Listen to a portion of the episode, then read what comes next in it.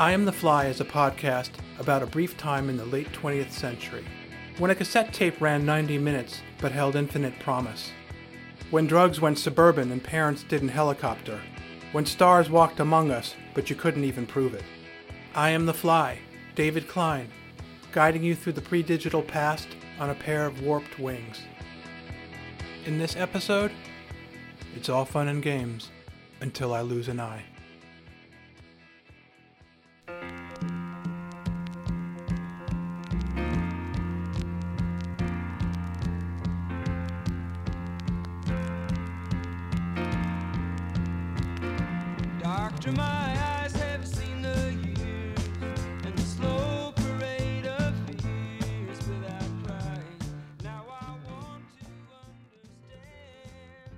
Dad introduced me to the word dawdle. To me, it sounded a bit like dovidel, the Yiddish diminutive of my given name that Grandma sometimes used. Dad introduced me to the word in the context of my own tendency to do it. So, true to form, I dawdled over lunch that day. My cousin Linda was in from California visiting, and it was hard to tear myself away and return to school. I hustled on that last stretch of Oak Street to make up the difference, and catching sight of a few kids up ahead on the footpath, I knew I was good. Tommy and two kids from our football games, Carney and Sam, are in a sort of huddle. Bubblegum is my first thought. Or maybe Tommy has more nudie playing cards. Something forbidden is being shared. This much I know. I'm about 15 feet away when my friends break from their huddle and turn to face me, and maybe something is unfamiliar in their overall comportment. A pain sears through my right eye, fierce as a sudden blow. I buckle into a defensive crouch, and while I'm down there, Tommy says something I won't ever be sure of. Something like, Oop, I think he eyed it. as if to say, he took one in the eye, but with a spontaneous vernacular spin, perhaps to downplay things. Because he had to know how far he had pulled that thing back and how hard it would still be flying when it reached me. Projectiles are all the rage at Smith School. Kids remove the tubular ink container from the inside of big pens and turn the outer clear plastic casing into a spitball launcher. A spitball is an annoyance, a bit of wadded up paper in a saliva bath, the mosquito of the projectile game. There are hornets and wasps, too. You can fashion a miniature slingshot out of a rubber band, while certain envelope pushing fifth graders have discovered that a slightly unbent paperclip hooked onto a tautly pulled rubber band loop results in greater distance and greater pain. I've just met with the sharp end of that proposition. The guys lead me inside and into the school's office, and then, heck, it's past one and they have to scurry to class. Mrs. Schneider, the school secretary, is not terribly concerned. I'm told to wait for the school nurse to return from her lunch break in her office. The tears my eye is making have a pink tinge. Worse, when I cover my good eye, it's all black. Not blurry, black. Mr. Muller arrives after a little while, thankfully not brandishing a handsaw. Even though I'm legitimately injured, I am still unnerved by him, what with the chair incident and the memory of the nudie card debacle still fresh. A few weeks ago, Mr. Muller had called a bunch of us out of various classrooms and into the hallway and gone all Eliot Ness on us. Everyone from the lowly card purchasers like me, to card dealers like Tommy, to the supply guy, Jimmy Harris, who lived in an impressive house near the Cotswold with his mother, the Tony Award nominated actress Inga Swenson, later of the 80s sitcom Benson. Jimmy had done a brisk business selling playing cards from a deck issued by Playboy Enterprises for a quarter apiece, and had recently shown up on Tommy's front porch, a Playboy centerfold in his hand, ready to do business for a mere buck. How could Tommy resist? Mrs. Roberts held on to the centerfold and had it delivered with a strongly worded note via Tommy's twin sister Christina to the principal with alacrity. Oh, the salaciousness of it.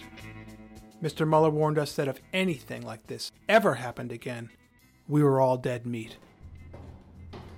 Okay, Mr. Klein, so what happened? You guys horsing around? Like I always say, it's all fun and games until. He trails off and forces a chuckle. Alright, let's close the good eye and tell me what this says. He instructs, pointing to a box of, I guess, educational materials. It's all black. I can't even see it. I can see just fine out of the other, I say, And still wanting to be cool with him, I start to read the educational jargon on the box, showing how good a reader I'm getting to be. You know what? You probably just stung it. I did? I mean, just stung it? Yeah, you, you just stung your eye. You'll be okay. You just go ahead and sit tight. It hurts, but I wait. How come I've never heard of stinging your eye before? When you sting your eye, does everything go black for a little while and then your vision returns to normal? I'm not the savviest 11 year old, but Jesus, even to me this sounds highly unlikely. Still, I maintain a shred of trust in his status as an adult. Who knows? Maybe I had just stung the damn thing. Mrs. James breezes in, a robust woman in her mid fifties with short salt and pepper hair and bifocals attached to a thin chain. So, David, Mr. Miller told me something happened to your eye. Something hit you in the eye, is that right? You were playing outside? Not playing. Well, I wasn't. I was just walking up and my friends were playing, I guess. I see. And do you know what it was that hit you? A paperclip, I think. A paperclip? Well, I always tell you kids, it's all fun and games until. Well, let's have a look see, she says, tilting my chin up with a tap of her fingers. Mrs. James takes out a little pen light and shines it in my eye, and it spooks me. David, if I can't look at it, how can I help you? For the first time, I'm about to cry. Okay, David, I'll tell you what. Let's give Mother a call.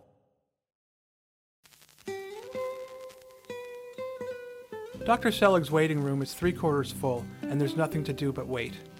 I'm in a loose fetal position on my left side, one hand cupped over my eye, my head on Mom's lap as she strokes my hair. By unspoken edict, only the most innocuous pop music plays in Dr. Selig's office. 93 WPAT. 27 minutes now past 9. But sometimes the radio is singing your life, and just as the pain in my sad, aqueous eye begins to grow intolerable, the glistening arpeggios that open the stones as tears go by begin to emanate from the embedded ceiling speakers.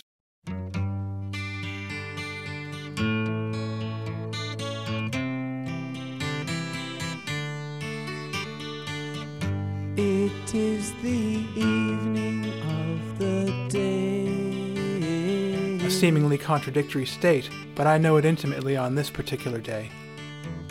I sit and watch the children play. What an idyllic image.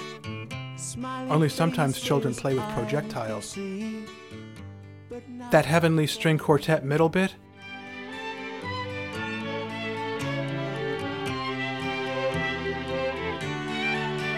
I must remember to play that for Dad.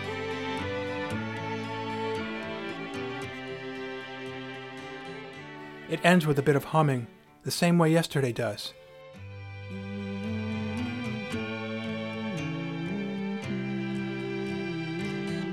Never noticed that before. Killing Me Softly by Roberta Flack comes on next.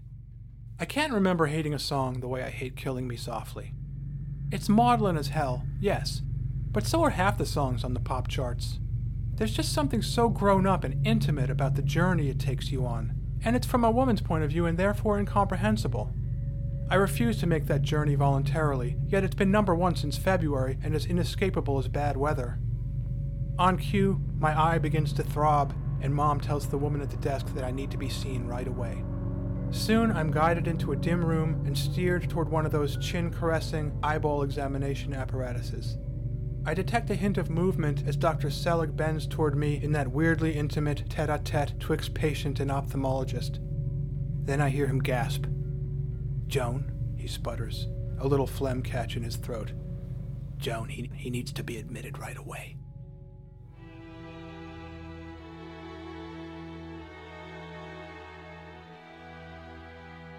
The eye is a tiny thing, and it can't tolerate a lot of trauma. The flying object has pierced my cornea and caused bleeding within the anterior chamber, which is behind the outer corneal layer and in front of the lens. Any further bleeding could cause irreparable damage, so my eye has to keep still. Both eyes do, because when you look with one eye, you look with the other. I am propped up in a hospital bed with patches taped over both eyes, sedated. Mom has the TV tuned to channel 11, whose five-star afternoon lineup begins at 4:30 with The Munsters, followed by a half hour of Batman reruns. In Fine Finny Fiends, the Cape Crusaders are lashed to a wall in a room full of candy colored balloons, and they'll die when the last one pops. Can this be happening to the dynamic duo? How can they live? Will they be vanquished by a vacuum? Revive, Robin! Breathe, Batman! We'll hold our breath for you both. Until tomorrow night, same time, same channel.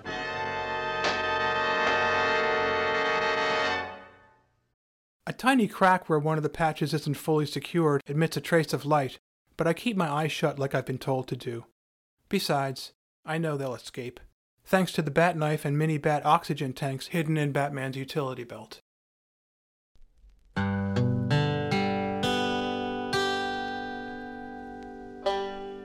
I awaken in the double darkness with dueling banjos running through my head.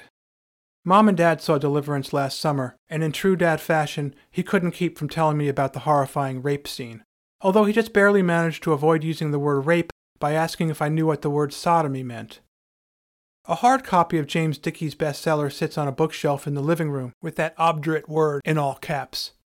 Also Gibraltar like is The Rise and Fall of the Third Reich by William Shirer, with its unignorable black swastika in a white circle.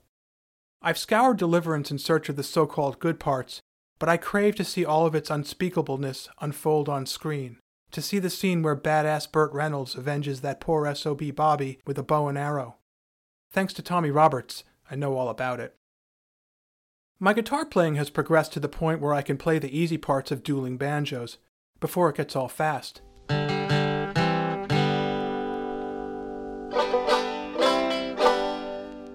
Lying there, drugged and patched on the giant hospital bed, the fingers on my left hand begin to move along an imagined fretboard.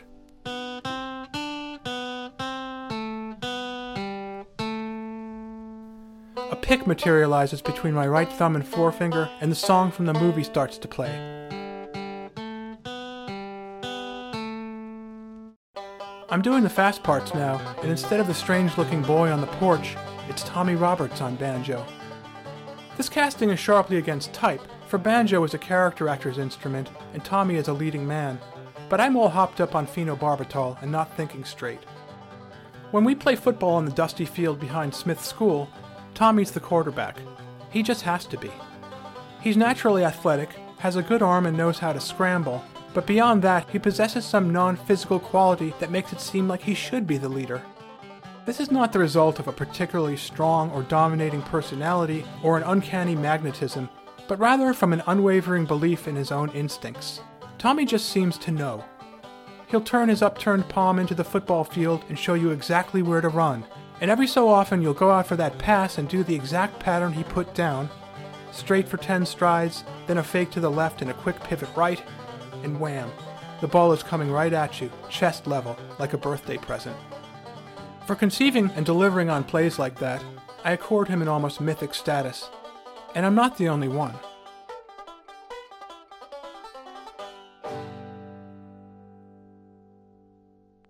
Blindness has been a long-time fascination. At my grandparents' apartment in Flatbush is an image of Helen Keller in a giant book of photographs, her fingers splayed gently over the face of a cooperative man, her eyes looking rapturously heavenward. I spent time peering at the cover of Dad's copy of Ray Charles's greatest hits, straining to see something behind Ray's dark glasses. What stoked my early interest was a scholastic paperback about Louis Braille, with Braille text on the back cover. Young Louis is depicted as a willful boy who causes his own injury by playing with the sharp leather punching tool that his dad has sensibly left lying around where his kid can find it. Louis is even responsible for spreading the infection from his injured eye to the other one by excessively rubbing at it. It's almost as if inventing a way for blind people to read was his way of atoning for screwing up.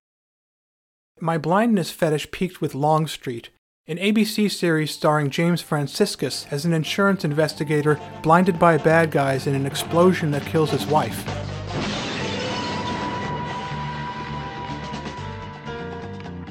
With a firm jaw and the assistance of his faithful white German shepherd, Pax, our blind detective takes down bad guys through dogged insurance industry tactics and the way of the intercepting fist, which he learns from Bruce Lee. In Cantonese, Jeet Kune Do the way of the intercepting fist. Intercepting fist, huh? Or foot. Come on, touch me. Any way you can. You see? To reach me, you must move to me. Your attack offers me an opportunity to intercept you. Longstreet's most astounding trick was his ability to listen in as a suspicious person places a call on a rotary phone and discern the number by the length of each of the dial's return rotations. I won't be blind like Longstreet. Tops, I'll lose an eye and be the kid who lost an eye, the ignominious someone who stopped all the fun and games. Call it a slight improvement over the kid who got his head stuck in a chair. The patch comes off my good eye after a week when the danger of casual usage is no longer likely to affect the healing eye adversely. A bunch of letters from the kids in my fifth grade class arrive. Each one is exactly the same length, yet encapsulates the personality of the writer in a way that touches me. Sam's letter Hi, David. Not doing much in school. I'm sleeping at Eric's house Friday. Maybe we can play Saturday. Your friend Sam is newsy and forward looking. Margot, sweetly naive, tries to empathize. Dear David, I hope your eye doesn't hurt too much. It must be hard for you to have any fun when you can't see. I'm sure the doctor will help you, and you can come back to school soon. Cynthia's note is notable for indicating just how quickly Tommy has circulated the story that the object that caused my injury was a rubber band. Dear David, I was sorry to hear about you getting hit in the eye with a rubber band. I hope you get better and come back to school soon. Class is so quiet without you. I begin to feel like myself again, which means restless. At one point, something pisses me off, and I throw my head back against the pillow in disgust, and am immediately warned not to do it again, because I can still jar something loose, and then I really will lose the eye. So I will myself to chill. Urging on my own blindness like poor Louis Braille is not going to be my fate.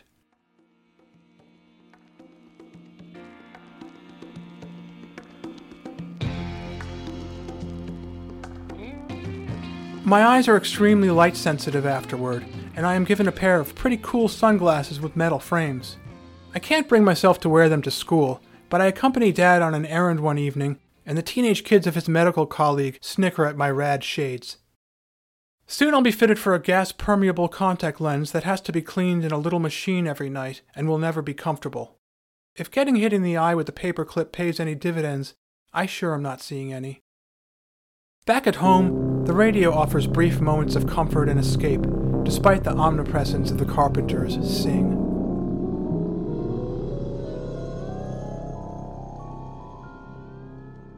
The songs take on new meanings now, and Elton John's Daniel is easy to project myself into.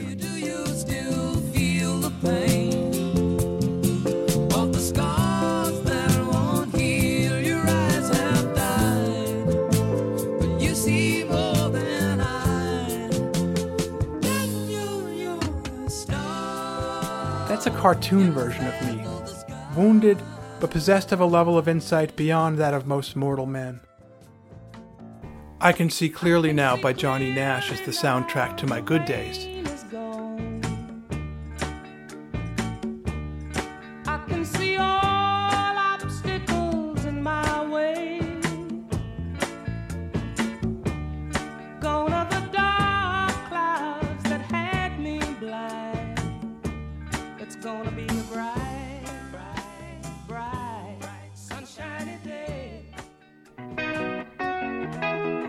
Drift Away by Dobie Gray is for the darker ones. Day after day, I'm more confused. Yet I look for the light through the pouring rain. Only two relatively tiny spaces on the human body can be seriously hurt by a flying paperclip. And I'm feeling The only lesson to be learned is that there's no cure for bad luck. My soul. I wanna get lost in your rock and roll and drift away. Oh, my soul. I wanna get lost in your rock and roll and drift away. Next up, I meet my first rock star and discover the joys of juvenile delinquency with Tenafly's Rum Bum Gang. Check out iamthefly.org for a mix of songs excerpted here and more. And if you like what you heard, please subscribe and tell a friend.